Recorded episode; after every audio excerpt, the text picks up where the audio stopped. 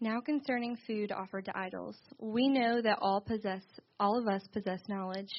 This knowledge puffs up, but love builds up. If anyone imagines that he knows something, he does not yet know as he ought to know. But if anyone loves God, he is known by God. Therefore, as to the eating of food offered to idols, we know that an idol has no real existence, and that there is no God but one. For although there may be so called gods in heaven or on earth, as indeed there are many gods and many lords, yet for us there is one God, the Father, from whom are all things and for whom we exist, and one Lord, Jesus Christ, through whom are all things and through whom we exist. However, not all possess this knowledge, but some, through former association with idols, eat food as really offered to an idol, and their conscience being weak is defiled. Food will not commend us to God. We are no worse off if we do not eat, and no better off if we do. But take care that this right of yours does not somehow become a stumbling block to the weak. For if anyone sees you who have knowledge eating in an idol's temple, will he not be encouraged, if his conscience is weak, to eat food offered to idols? And so by your knowledge, this weak person is destroyed, the brother for whom Christ died. Thus, sinning against your brothers and wounding their conscience when it is weak, you sin against Christ. Therefore, if food makes my brother stumble, I will never eat meat, lest I make my brother stumble. Please be seated.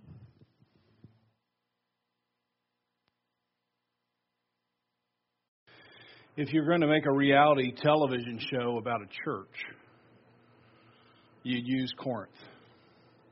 And the reason you would use Corinth is because it has all the drama and division built in. You know, you don't have to fabricate any of it. It's all there.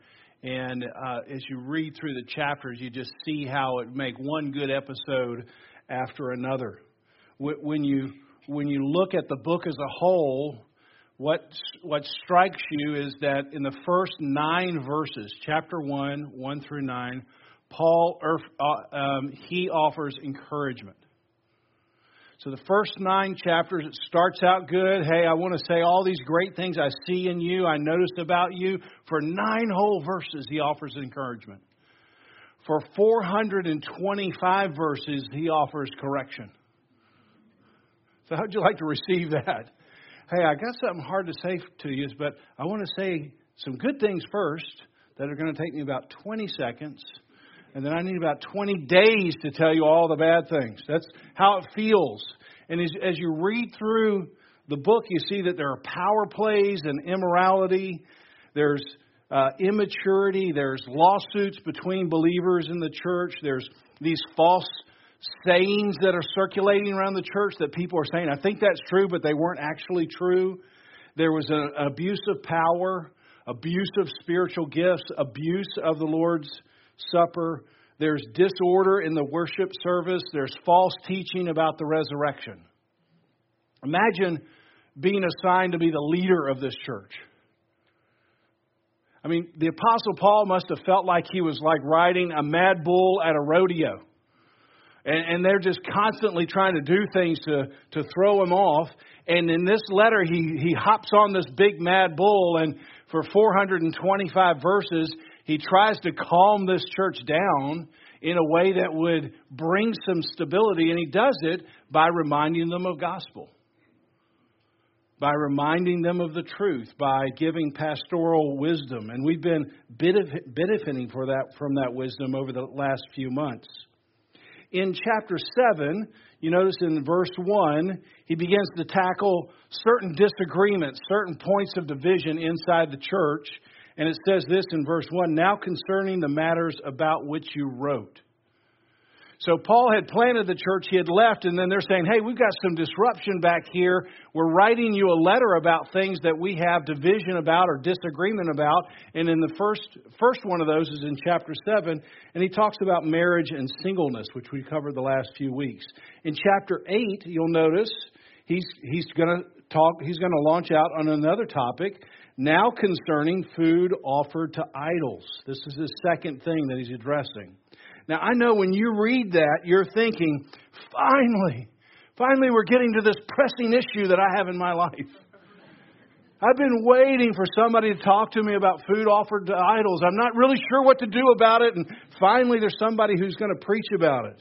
I know you, you got that, got up that mor- this morning with that burning question in your mind. And I know the topic seems irre- irrelevant to us because it's not the way we operate here, but the teaching about it, the practices that we draw out of it, are very relevant for every church. And so we need to we need to lean in and learn about what Paul is talking about in terms of this issue with food sacrificed to idols. Now, chapter 8 is a little bit complicated, and one reason it's complicated is Paul's writing to a particular church. This isn't a some kind of general letter. This is a very specific letter, and it's hard to know exactly how he's answering some of these questions. But I want to break down the text in three different parts and see if this can help all of us understand what he's trying to get at. First of all, uh, there were people there who were right they were knowledgeable. They, they said, hey, we're knowledgeable. And they did know something. They were right.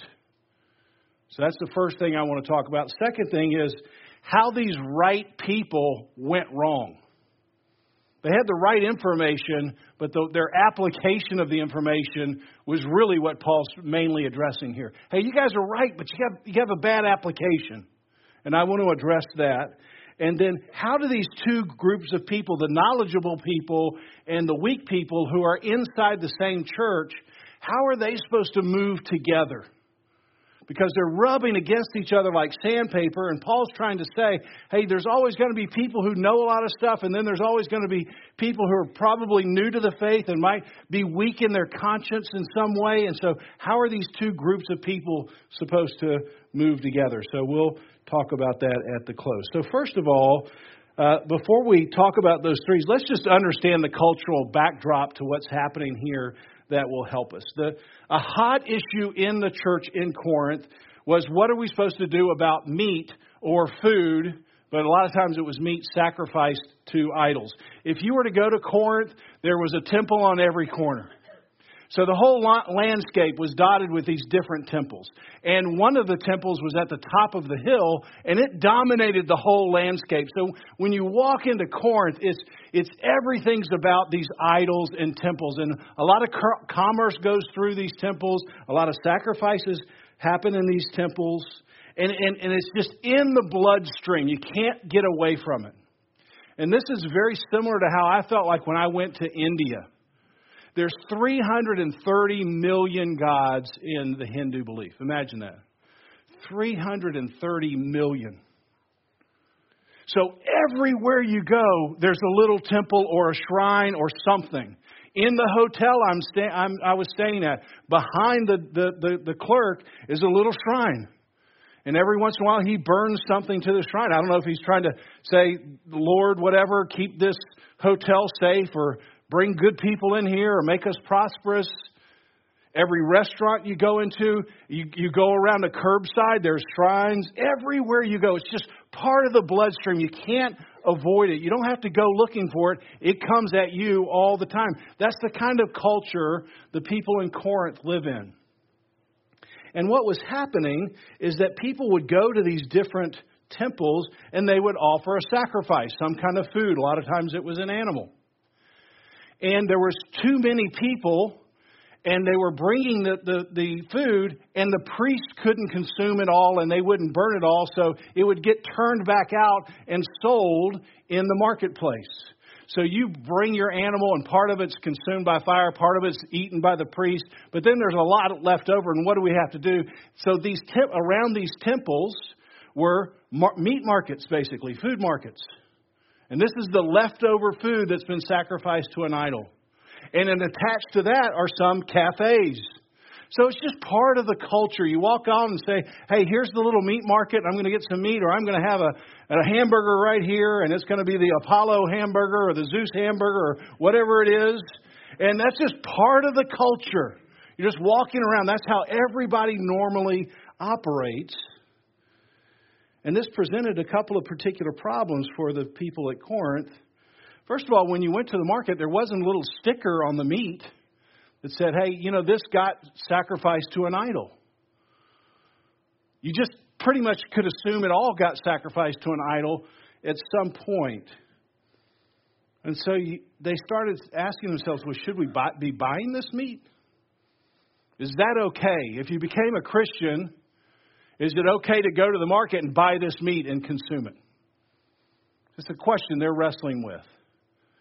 Coupled with that question is all the all the parties that you went to, all the dinner parties, all the lunch meetings that you had, all the all the the holiday seasons, any, any marriage celebration. All of these were wrapped around other idols and meat and food that had been sacrificed to an idol. So if you're going to a marriage ceremony and they're going to have food afterwards, and the people who are getting married are not Christians, then they're bringing in food that had been sacrificed to an idol in a way to bless this marriage.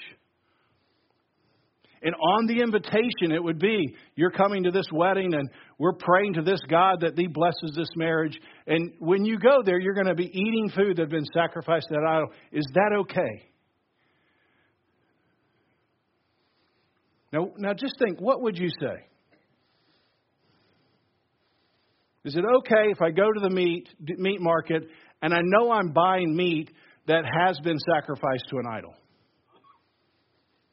Is it okay if I go to a dinner party or a wedding reception or meet somebody for lunch and I know pretty much I'm going to be eating food that had been sacrificed to an idol? Or am I supposed to say, yeah, I just don't do that anymore? All of my family members who are non believers, I don't go to any of their dinner parties. I don't go to any of their wedding ceremonies. I don't have lunch with any of those people anymore because I don't think I can stay away from it. Do you see the tension? I want you to feel that tension. And probably in your mind, you would say, I, I think I lean more on this way or on that way. And that's what's happening inside the church at Corinth. There were some of the people who were saying, Well, I think it's okay. I mean, an idol is nothing. So it didn't it got sacrificed to nothing. There, there really isn't anything real about an idol.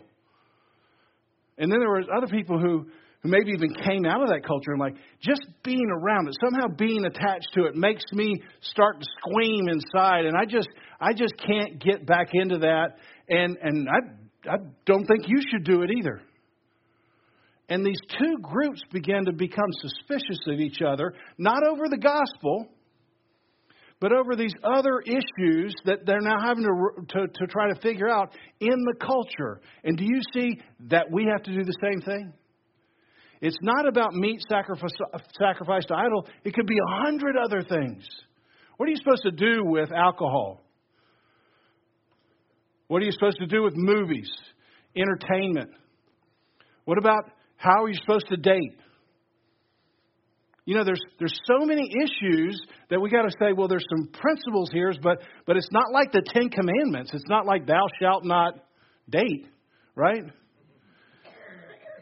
You just you have to say, well, there's some areas here that are culturally bound, and we have some. And if you live in India, you have some different ones, and if, you live in China, you have some different ones. And we've got to try to figure out how how does a church that have a variety of people in it try to live and move together. That's that's the background. That's the tension that Paul's trying to address. So Let's get to our three points. First of all, there were people here that were knowledgeable, and I'm going to call them right because Paul ends up agreeing with them in terms of what they their premise is. Verse 1, we know that, and then you notice probably in your Bible there's a quotation. All of us possess knowledge. Most scholars think he's lifting that out of the letter. So they had said, all of us possess knowledge. Now he's addressing this particular thing. And it's a little fuzzy because we don't have the rest of the information. So we're pulling it out of this letter. And I, think what's happening here is there's a group of people who are saying, hey, everybody knows it's no big deal to eat meat sacrificed to an idol. That's what most people think he's trying to say here. Hey, everybody knows this.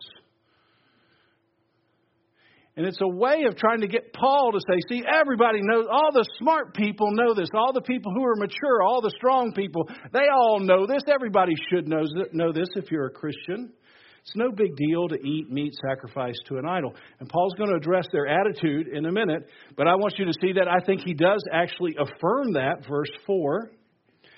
Therefore, as to the eating of foods offered to idols, we know, putting himself in that, we know that an idol has no real existence, and that there is no God but one. For although there may be many so called gods in heaven or on earth, there's all kinds of gods around here in this, this town. And indeed, there are many gods, many lords. Yet, here's what we know for sure that there is one God. Everybody's agreeing on this, every Christian's agreeing on this. And that God is the Father. And, and, and we exist, all things exist through Him, and there's one Lord, and that's Jesus Christ. And everything exists because of their existence. So Paul is saying, hey, we all are agreeing in the church that there really is just one Lord and one God. So we're, we're, I'm saying, and idols are nothing. So they don't really exist. And then in verse 8, food will not commend us to God. We are no worse off if we do not eat, and no better off than we do. Do you see what Paul's saying? It's very similar to what you might remember Jesus saying. He says in Matthew 15, What goes into a man's mouth, remember that? That doesn't make him unclean. What makes him unclean? It's what comes out. And he's talking about what comes out of your heart, what comes out of your mind. That's what I'm really concerned about your attitude. I'm not concerned about the food that you eat. And you remember in Acts, Peter, he had these diet, Jewish dietary restrictions. You remember this very interesting vision? And this sheet gets lowered down. It's got all kinds of shrimp and shellfish and, you know, ham, I mean, got pork and all this kind of stuff on it. Maybe like funnel cakes and stuff. I don't know. But they're not used to eating this stuff. And Peter's like, I, I couldn't eat any of that. And then he brings the sheet back down. I can't eat any of that. He kept bringing it down three times. What God calls clean, you don't call unclean. He's, he's, he's making a transition to say, hey, what you consume, maybe minus like buttered popcorn at a theater or something, what you consume, it's okay. That's okay. I'm not worried about what's coming going into your bodies. What I'm worried is what's coming out of your soul. That's my main concern. And Paul's agreeing with these people who are knowledgeable, calling these people who are right. They've got it right. It is okay to eat food sacrificed to an idol. That's Paul's conclusion. All right, so now these right people went the wrong way with their knowledge. And this is really what Paul's trying to address here. He's trying to say, verse 1 in your right knowledge, you went the wrong way because you used your knowledge, look at that, to puff up rather than to build up. You took your right knowledge to make yourself look bigger. It's the, the, the billows puffing up. So you took this knowledge and you puffed yourself up. And you made yourself look bigger because you have all this knowledge. This is a very big danger if you go to a church that really is hammering the Bible week after week. Now, what church would that be? Hmm, Christ Community Church. Because you could become very knowledgeable. I know this. I hadn't seen this stuff before. I'm so glad I'm I'm digesting the Bible, and so am I. I'm so glad you are. But don't let it blow you up. Some Christian, one one writer said this: Some Christians grow, others swell. These are Christians who are swelling. They're not growing. They're, they're still their their knowledge knowledge is growing, but their their heart is shrinking. And the picture that came to my mind, even just this morning, was you remember the Grinch who stole Christmas? What was his problem? His heart was two sizes too small, right? And they had to kind of put that little box in front of it and had this tiny little heart. A few of you, you don't, remember this, but yes, it's such a cool little moment. Of course, at the end, his heart grows three times as big, and it busts a little. Okay, but that's what's happening. Their head was getting big, but their heart was shrinking. And they were using their knowledge in a way that, that wasn't loving. Now, I want, to, I want to just take you to a couple of places in Corinthians to show that Paul makes a connection in a couple other ways here that are helpful. Let's turn back to chapter 2, verse 1. Paul is saying he's remembering, he's doing a little autobiography. Hey, do you guys remember when I came to you to preach? I came to you. Now, I came into this culture who loves entertainment. I came into this culture who loves to be puffed up. Uh, I came into this culture who, who thrives on name recognition and great speakers. So when I came to you, what does it say? I did not come proclaiming to you a testimony of God with lofty speech or wisdom. For I decided to know nothing among you except for Jesus Christ and Him crucified. And I was with you in weakness and in fear and trembling, and my speech and message, they weren't with some sort of plausible words of wisdom, but it was a demonstration of power that your faith might not rest in the wisdom of Paul, but in the power of God. Such a powerful verse here. When Paul comes to Corinth, he purposefully, he purposely reduces himself so that people could see Jesus. See, Paul's done the very opposite to them. He could have come in and said, Look, I know more than everybody. Yes, you do. You've seen the resurrected Savior. But he comes down and he says, I'm trying to reduce myself down so that what you're impressed with is God. I don't want you to be impressed with me. But see, that's exactly the opposite of what these people are doing. They're taking their knowledge, puffing themselves up, and saying, Look how great I am. Everybody should follow after what I think. And then, of course, in 1 Corinthians 13, you remember if you have prophetic powers, if indeed you understand all mysteries and knowledge, but you have not love, what does he say? Well, that's three out of four. That's pretty good. No, that's not what he says. In case you're not a Bible scholar, that isn't what he says. You can have all the knowledge in the world, and if you don't have love, what does he say? You are zero. You are nothing.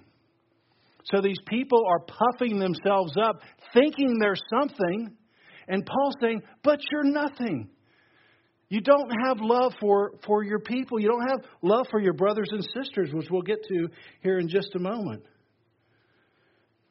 And so Paul's really hard on these people, and the reason he's hard on these people is because they turn out to be a hazard to the church and not a help. And to me, that's so discouraging. You have the smartest people in the church who are the biggest hazard. And they could be the biggest help. But because of their puffed upness, because of their attitude, they're actually a hazard to the team. And Paul's so discouraged about this, he says, you, you, you, have, you, you, you don't even see, notice verse 7, however, not everyone actually possesses this knowledge. You see what he's saying? You've gotten so big, it's blocked out your vision that there are other people that are coming into the church that don't have your knowledge. And you're so excited about you, you can't see very infant Christians crawling into your congregation who you should bend down and try to help instead of bear down on with your knowledge. Verse 11, very striking. By your knowledge, this weak person is destroyed. The weakest person is walking in and they're getting creamed by the most knowledgeable people as soon as they walk in. And Paul just can't stand this. But they can't see it because they think they're knowledgeable. I'm, I'm right. And Paul's saying, You are right. But you're killing the team. Just let's try to imagine you're on a basketball team and you come in at halftime and somebody's perfect, seven for seven from three point uh, range, no turnovers. And they're trying to high five everybody. I'm perfect. I see that form? Awesome. Didn't miss one. No rim, just all net. And they say, Yeah, but you shot at the wrong goal. yeah, but it was perfect, wasn't I? Perfect form. Yeah, but you're killing the team. You are killing the team. And that's what Paul's trying to say. You're shooting at the wrong goal. You think you got it right, but you're shooting in the wrong direction. You're hurting us. You're hurting the team. You're a hazard. You're not a help with all of your knowledge.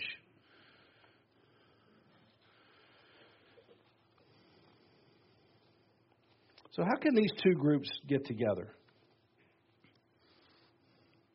You got these weak people whose consciences are, are, are Adam. We'll talk about that in just a second. And you have these knowledgeable people, and Paul's trying to say, I want you guys to stay in the same church, but you've got to make some movement in some way so you don't just throw each other out. How is that going to help? How is that going to happen? And I want to just suggest a couple of answers for the weak people and the strong people. You see, you just see again these weak people. They don't possess much knowledge. In all likelihood, they've just come out of the Corinthian culture. They've come into the church.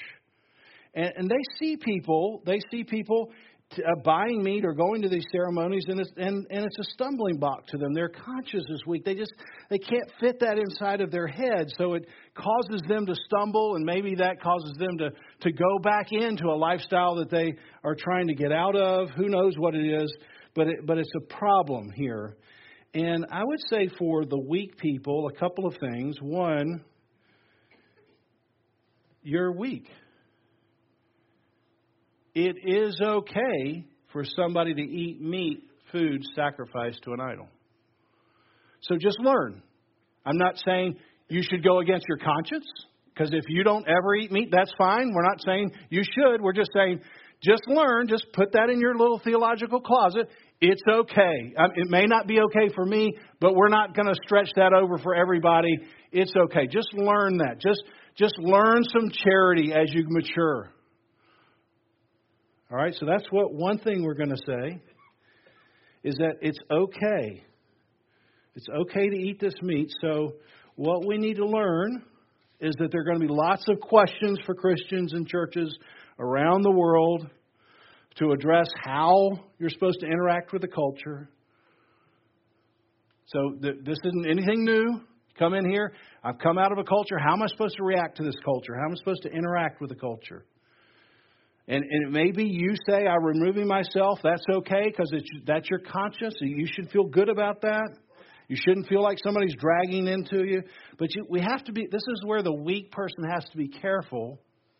And they don't take their, their conscious stricken mindset and stretch it over everyone else. This is what happens. I don't think it's right, and that's fine. But then they take that and say, and it shouldn't be right for you either. Do you see what they're doing?